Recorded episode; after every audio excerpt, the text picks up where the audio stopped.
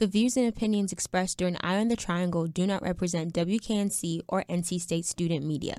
Your dial is currently tuned into Eye on the Triangle on WKNC 88.1 FM HD1. Thanks for listening.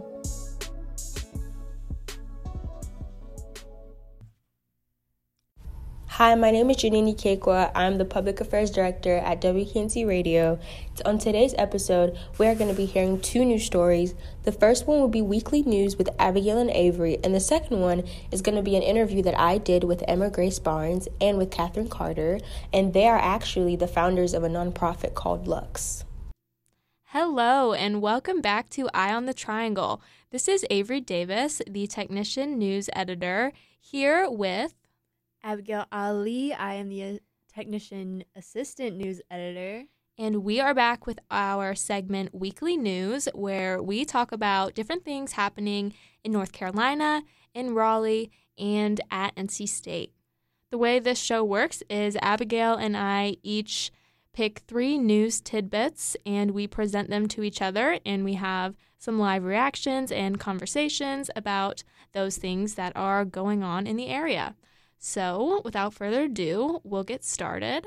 I will go ahead and start with the first one. The first one is kind of a fun activity that is happening this week that you can attend. On March 2nd, you can go stargazing on the Willard rooftop downtown. So, the Raleigh Astronomy Club is hosting the event for free, and that is on Wednesday, March 2nd and the club will have telescopes and hobby astronomers there to guide stargazing and answer any questions. And there will be a fireplace and rooftop heaters. And basically, the winter constellations are on their way out, and you can catch glimpses of the constellations Orion as well as others, and the hunting dog star Sirius. And I just think that would be something really fun to do if you are a fan of the stars. Personally, I love stargazing. We don't always have the best stargazing in Raleigh. It's not exactly like we're a huge city, but it's, you know, not as great as it is out in the country. And that will be from 7 to 9 p.m., March 2nd, for free. So that's super exciting. Abigail, anything to say? Wow, it looks like I might have some new plans for March 2nd. Uh-oh. I love stargazing too, just because, you know, I'm from Edenton. It's a lot flatter, a lot more rural, and at night you can see so many stars, and it's one of my favorite things about that place. So I have also noticed that in Raleigh, it's not great for any kind of sky gazing. There's a lot of hills, a lot of trees, a lot of buildings. So you can't really see the sky at night. So I kind of think this is awesome. And then like rooftop heaters. Come on, that's so good. That's so good.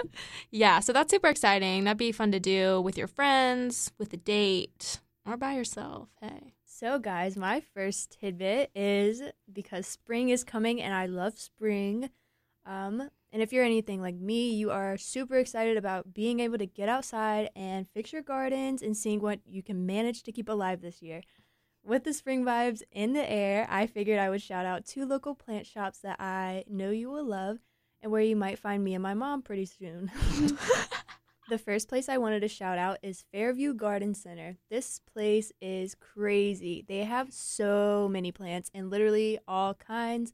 The staff are super helpful and knowledgeable, and the plants are conveniently divided into groups based on their living needs.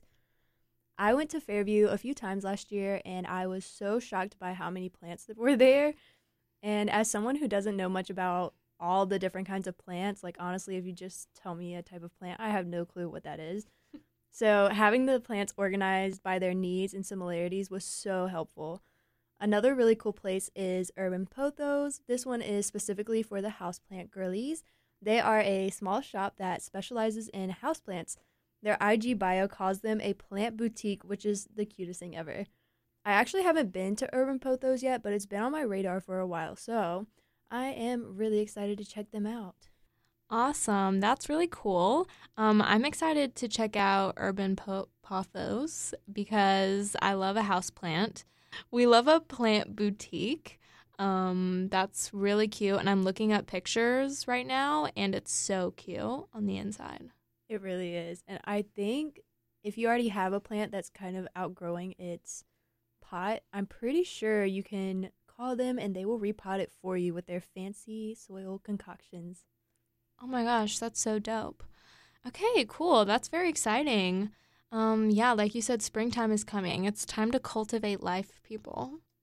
So, speaking of plants, a new plant based COVID 19 vaccine that will be made in Research Triangle Park has been approved by health officials in Canada, and the government has agreed to buy millions of doses.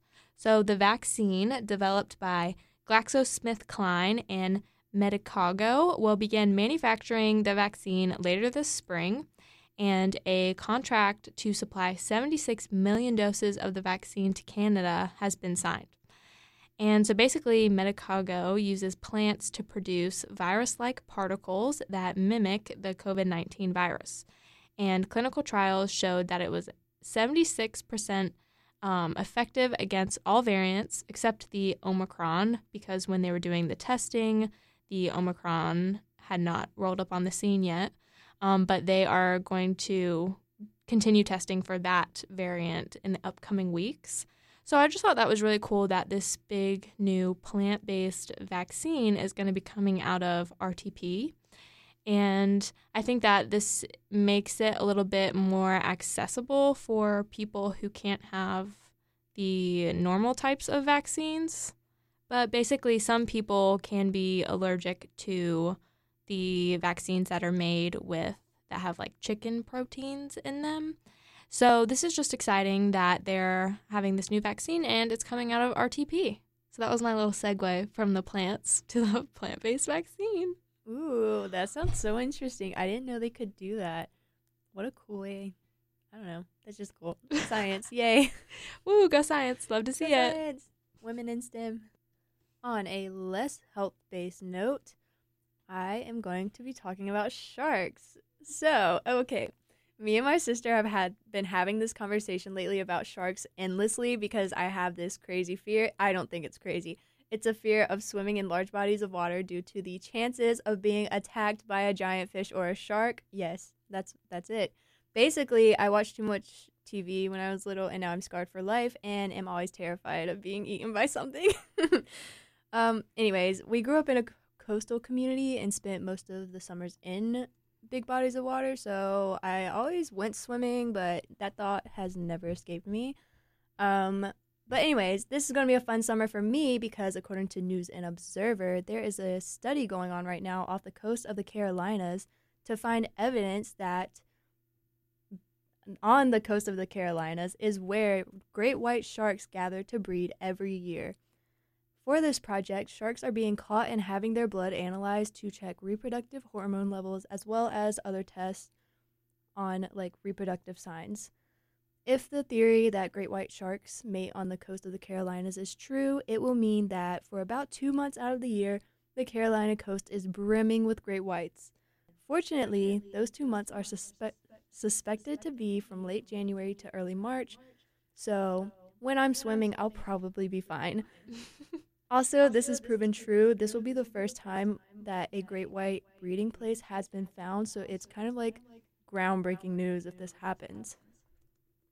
I remember reading about this and being very surprised. I had no idea that great white sharks were even like around North Carolina, but maybe I just don't know anything about sea life.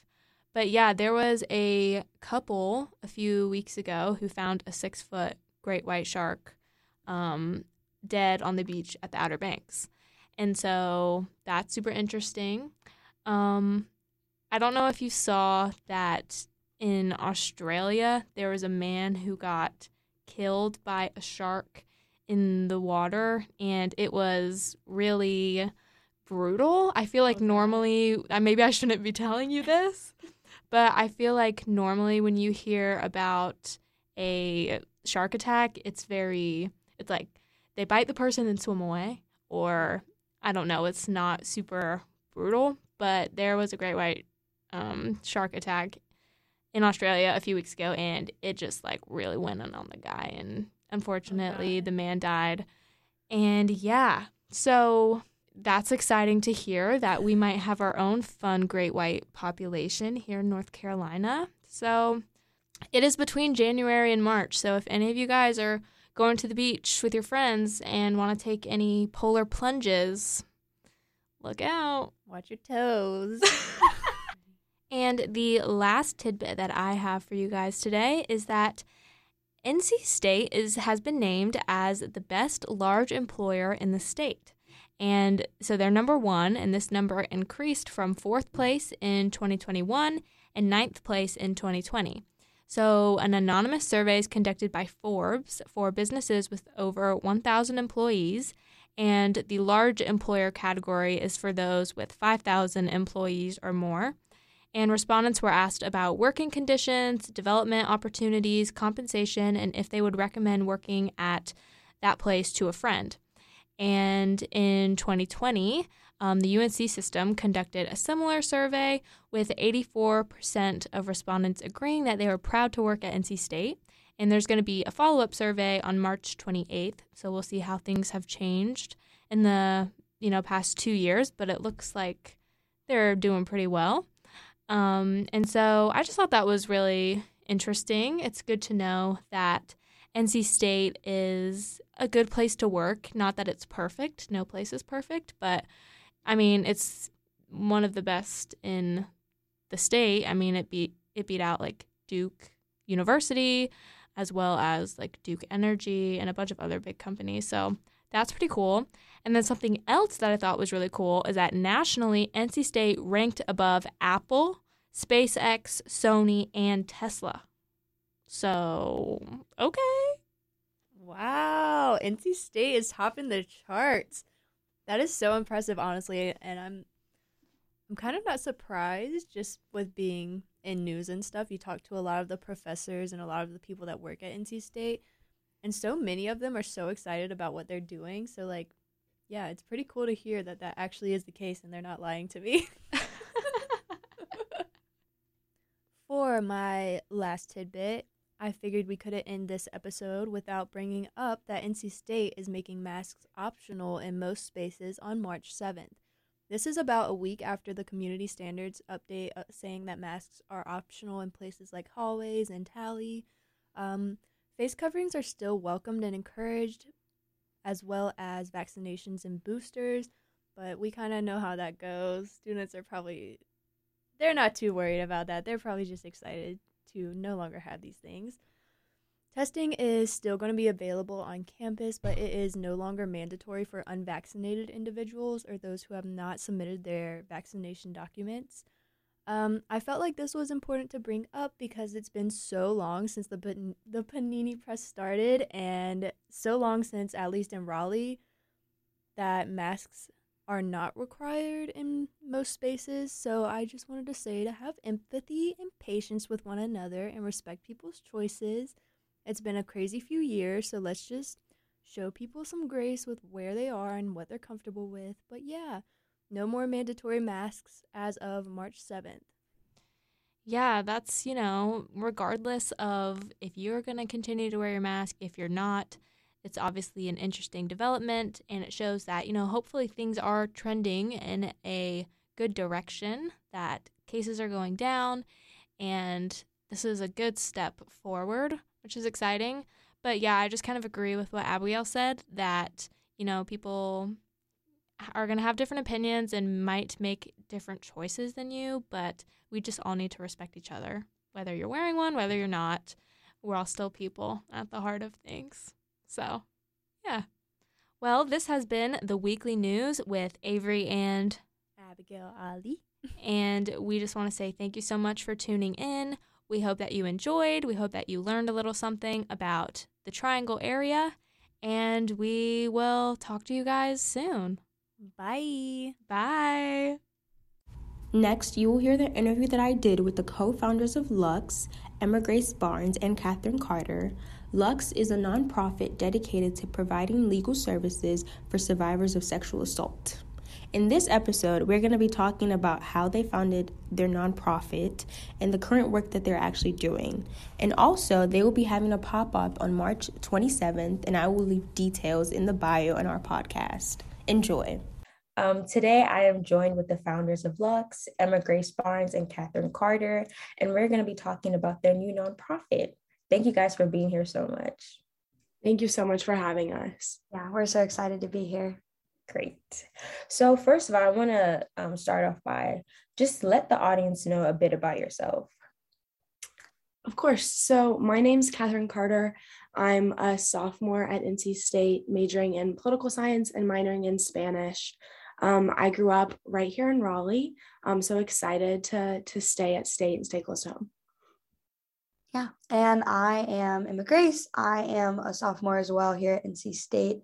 Um, I'm majoring in neurobiology and minoring in social work, and I'm originally from Charlotte. And yeah, I'm just, like I said before, I'm really excited to be here and talking to you all. So we are here because of Lux. Now I know the first time when I heard Lux, like I automatically thought of luxury, which is probably not what Lux is. So I want you to tell us. So what exactly is Lux? So, Lux is a nonprofit that Emma Grace and I started last year together. Um, our mission is to provide support for survivors of sexual violence through providing legal resources. And we chose the name Lux because it means light in Latin.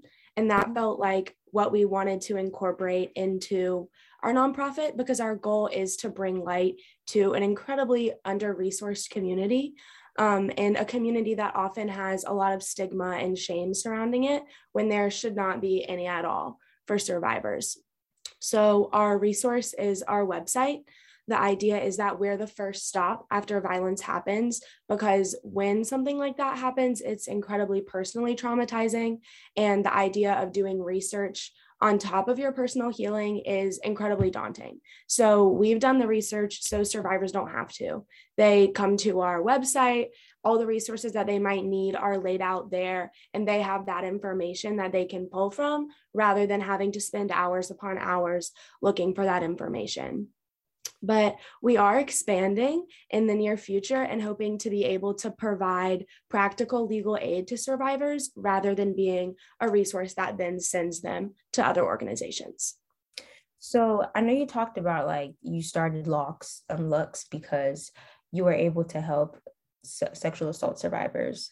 So I wanted to know there are multiple ways that you can help them but why did you feel that it was important to start an organization by itself that provides that um, help? Yeah, so I um, have had personal experiences when it comes to the legal aspect of like these kinds of situations. Um, and so for me, especially, I, I remember my interactions with the legal system when it came to um, my experience with sexual assault and it did, it was not as comprehensive as I wish it had been. Um, it didn't go in my favor, and there were a bunch of holes that I saw in the system. And um, when I talked to Catherine, she completely agreed, had the same concerns, and so we wanted to be an organization that could fill those holes and kind of fill that gap within the system to provide more cohesive and comprehensive care to survivors um, when they choose to pursue that. First of all, I just want to congratulate you and just talk about how brave you are for the fact that you were actually able to take that step. So you give yourself a very big pat on the back because that is an extremely yeah. brave thing to do. Um, I know we talked about the resources that Lux off- that Lux offers, but can you dive a bit more deeper into that and like specifically talk about um, the type of aid that it offers? Absolutely. So, like I said, our resource right now is our website, and we have um, a bunch of different sections on our website for different type of resources. Um, there's an education section for anyone who wants to learn more about um, the effects of sexual violence and how you can help, things like that. There's a section specifically about how you can help if you're interested in getting involved in this field. Um, and then there's a resource section for survivors for information directly after they uh, come to our website after violence has happened, like I said. And then we also have a resources section for allies. So if somebody you're close to has come to you and said, This happened to me, and you don't really know how to handle it, you can come to our website. There's literature you can read, but there's also just like information about how to handle that if somebody comes to you and the ways to support them that not a lot of people are aware of. Um, and then we also have other sections on our website, just more general things for people to come and hopefully become more knowledgeable about this field that again like i said is incredibly underrepresented and not talked about very often in society. Okay i'm going to take you fast forward five years. We're going to do a nice little jump. Now of course lux is in its beginning stages but i want to know like where do you see this nonprofit going in five years yeah so that's a great question and that is honestly something that catherine and i um, not change our minds about frequently, but we constantly have more and more ideas um, about what we, the direction that we want Lux to go in. So, Kat, if I miss anything, feel free to just jump in and add it. But of course, definitely in five years, um, we would love to be kind of a, a, service and an organization that is seen and used nationwide. Um, so that we were able to help survivors from a variety of different like geographical locations um, but also just like within our hometowns, but also everywhere. Um, so that is definitely a goal that we have. Um, obviously, we want to have a bunch of lawyers or legal practices, um, a variety of legal aid um, available to the survivors for the use um, for their use and kind of just streamline that whole process because of course when we start it'll be different now than it looks in five years so we want to be able to streamline that whole thing um, and yeah, Kat, you could add anything else. I would just second everything Emma Grace has said. Um, at its core, Lux is meant to help survivors in any way that we can. So I think in five years, we could go in a lot of different directions, uh, depending on the best track that we see to help survivors the most. But like Emma Grace said, we're really hopeful that we can just expand a our presence and b um, the legal aid aspect of our organization. And personally i plan to go to law school after college so i'm very hopeful that like with that degree i'll be able to to change my role in this organization um, to provide a little bit more of that aid like from my own standpoint so I know we've been talking about um, how the legal system does not do a good enough job when it comes to helping like survivors of sexual assault. So I wanted you to shed some light, like what are the specific problems and issue like with the legal system?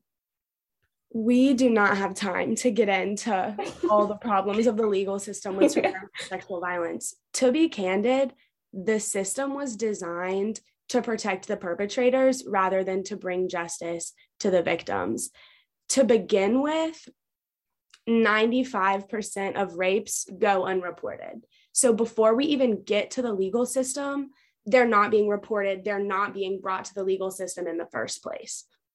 Once you do get to the legal system, regularly your first stop is going to be the police office where you go to report something traumatic that has happened to you and police officers are not trained on how to handle a situation as delicate as that one. In rare instances, sometimes you go to the police station to report something and another assault will happen.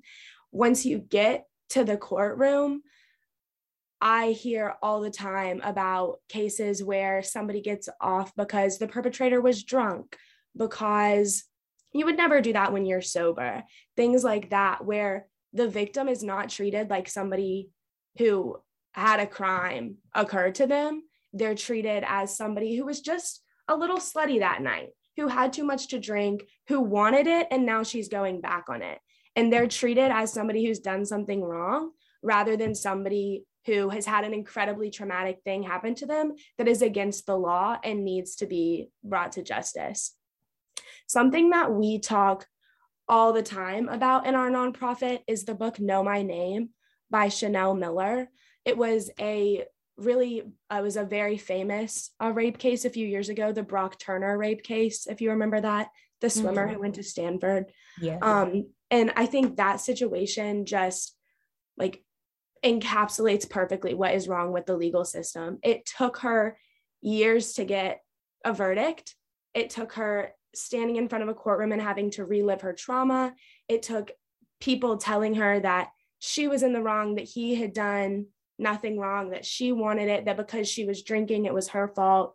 And even though she did get a guilty verdict, he went to prison for only six months. And well, he was sentenced to six months and then was let out after three months for good behavior for raping a woman. So I think like that encapsulates and like just so much of what is wrong with the legal system and I could talk forever about it. But when we started Lux, the goal was to close a little bit of that gap and honestly just to bring as much light as possible as we could to the situation so that people talk about it and it's not as stigmatized. There's a quote in Chanel Miller's book, and I'm just going to say it off the top of my head, so forgive me if I get it wrong, but denying darkness does not bring anyone closer to the light. When you see a victim of sexual assault, all the between beneath all the gore and police reports, there's a whole beautiful person looking for ways to be in the world again. And that's kind of what we're trying to do. Like beneath the gore and the police reports, there's a whole beautiful person. And a lot of the time, in the legal system, that person gets washed away. Yeah. And on top of all of that, and yeah, Catherine and I are both so fat. We could talk about this for hours. Um, there, the way that the legal system works, the way the justice system works right now is that the perpetrator, it's seen as like a blip, a blip in their life. Like, oh, it happened once, it was one instance, move on with your life. But for the person that it happened to, for the for the survivor, it it is not a blip. It kind it just takes over their whole life. It's something that has changed who they are to their core, the core of their being. It's not so sorry. It's not just a blip. It's not just a single instance. It's not just something they can forget. And the legal system sees it as that. They see it as a mistake. They see it as a one-time occurrence. They see it as something that happened last week that doesn't influence this week, that won't influence next week. And that just mindset in itself is so detrimental and so traumatizing to so many survivors. And especially when those mindsets influence verdicts, um, it just, it, it's just, it fundamentally is wrong. So we've been talking about like the importance of Lux and like the gap that the legal system has created and Lux being able to help fill some of that gap. And obviously we know that it's a very important organization. So I want to know what are some ways that people can support your organization? This is an awesome question. Um, we really appreciate um, publicity if that's something that people are able to do, just resharing our posts. Uh, financial donations are really helpful as well. But honestly, the biggest thing that we're asking of people is just educating themselves on the topic. We want to dismantle the societal stigma around sexual violence. So, learning about what it looks like, learning what to do if somebody comes to you and says, This horrible thing happened to me, learning how to notice it in real life. If one of your friends looks like she's been acting really differently lately, or he looks like he's in a really uncomfortable situation at a party, being aware of it and looking for it and knowing what to do if you do encounter it. And then lastly, trying to dismantle that stigma inside yourself so that when you hear about sexual violence, you don't like you aren't ashamed of the survivor. And in actuality, you look at the perpetrator as somebody who, has committed a crime and deserves to be brought to justice. So individuals really have a huge part to play in the fight against sexual violence because if you learn more about it, you're much more likely to to hopefully stop it if it happens to somebody else and to respond well. And then the more this is brought to light, the less perpetrators are going to be able to get away with hurting other people. So we talked about how um, people can support the organization, but the organization was built for is built for people who have been sexually assaulted, for sexual assault survivors. So I want to know if somebody who has been sexually assaulted, like they come across this podcast and they want to seek help, like what is one of the first things that they should do? Like who should they contact? What are the what are the type of people that they should go to? Yeah. So um, I want to preface this with every single person's kind of path is going to be different because it's going to be Absolutely. based on what works for them and what they're comfortable with so there's not really a like a one-stop shop um, kind of a one singular path you would go down for that but um, depending on the person's comfort level you know listening to this um, it is really important to have a really strong support network especially if you whether you decide to pursue um, legal action or not. So, the first thing I would say, just based on my own experience and um, kind of others' experiences, I would reach out. I would talk to someone that you trust and you confide in because support is one of the best things that people can give others. Um, and then also check out our website, of course, luxresources.org. Um, we have a bunch of different steps on there on how to go about pursuing legal action if you so choose. Um, and also, you can always reach out to us our our emails and the Lux email, which is also on our website. Um, but really, I would say, regardless, you definitely want to build a big support network. And um, one of the biggest things, and this is a really hard thing, but if you decide that you do want to pursue legal action, it is really, really important to document anything that has happened to you um, because eventually when it comes down to it when there is a case when you're in the courtroom that evidence will be some of the only things that can actually prove that what happened to you um, did happen. And while your experience is completely valid we want the system to see that as well. And so being able to document what has happened to you is a very very vital part of it. Um, but again that can be very, very traumatizing for some people. So I highly, highly recommend if anyone is listening to this podcast and something like that has happened to them, or even if you think it did, please confide in someone, please build a support network because that is genuinely the best thing that you can do for yourself starting off.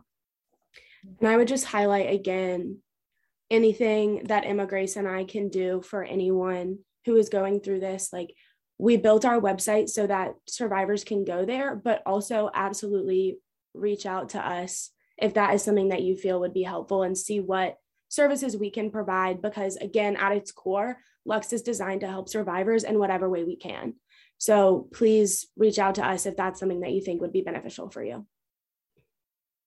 um, my last question is Are there any future plans? Are there ongoing events that people should know about when regarding Lux? We are really excited about an event that we're holding on March 27th at 1:30. Um, it's a pop-up fundraising event with other small businesses from Raleigh. Um, you can come check it out. There'll be a bunch of vendors there, and we will be there selling our stickers and trying to raise awareness of our organization. So, anyone who wants to come out, we would really appreciate that. Um, that is our main big event coming up. In the future, we've got some really big projects that are underway right now that we're working on that aren't necessarily ready to be shared, but there's big stuff coming in the future. Okay. Well, we look forward to seeing all the big stuff and we'll be definitely be supporting you. Um, I just want to say thank you so much for letting me interview. It has been a joy to get to know more about you and about the organization. And it is a great thing to know that there are organizations out there like you that are doing such amazing work. Thank you so much for having us. Um, I'll just say that our website is www.luxresources.org. That's L U X. So please go to our website if you have any time and check us out. Yeah. yeah again, thank you so much for having us. This has been great. Um, and anyone out there who is listening, whether it's through our website or not, you know, preferably through our website, but please get help if this is if this has happened to you because you deserve it. Absolutely. Music in this episode has been North Oakland Ecstasy by Squadda B, licensed under the YouTube audio library. This has been Janini Kekwa for WKNC Radio. Thank you for listening to today's episode. You can listen to more episodes at wknc.org slash podcast, and you can also tune in every Sunday at 6 p.m. to hear new episodes from Eye on the Triangle.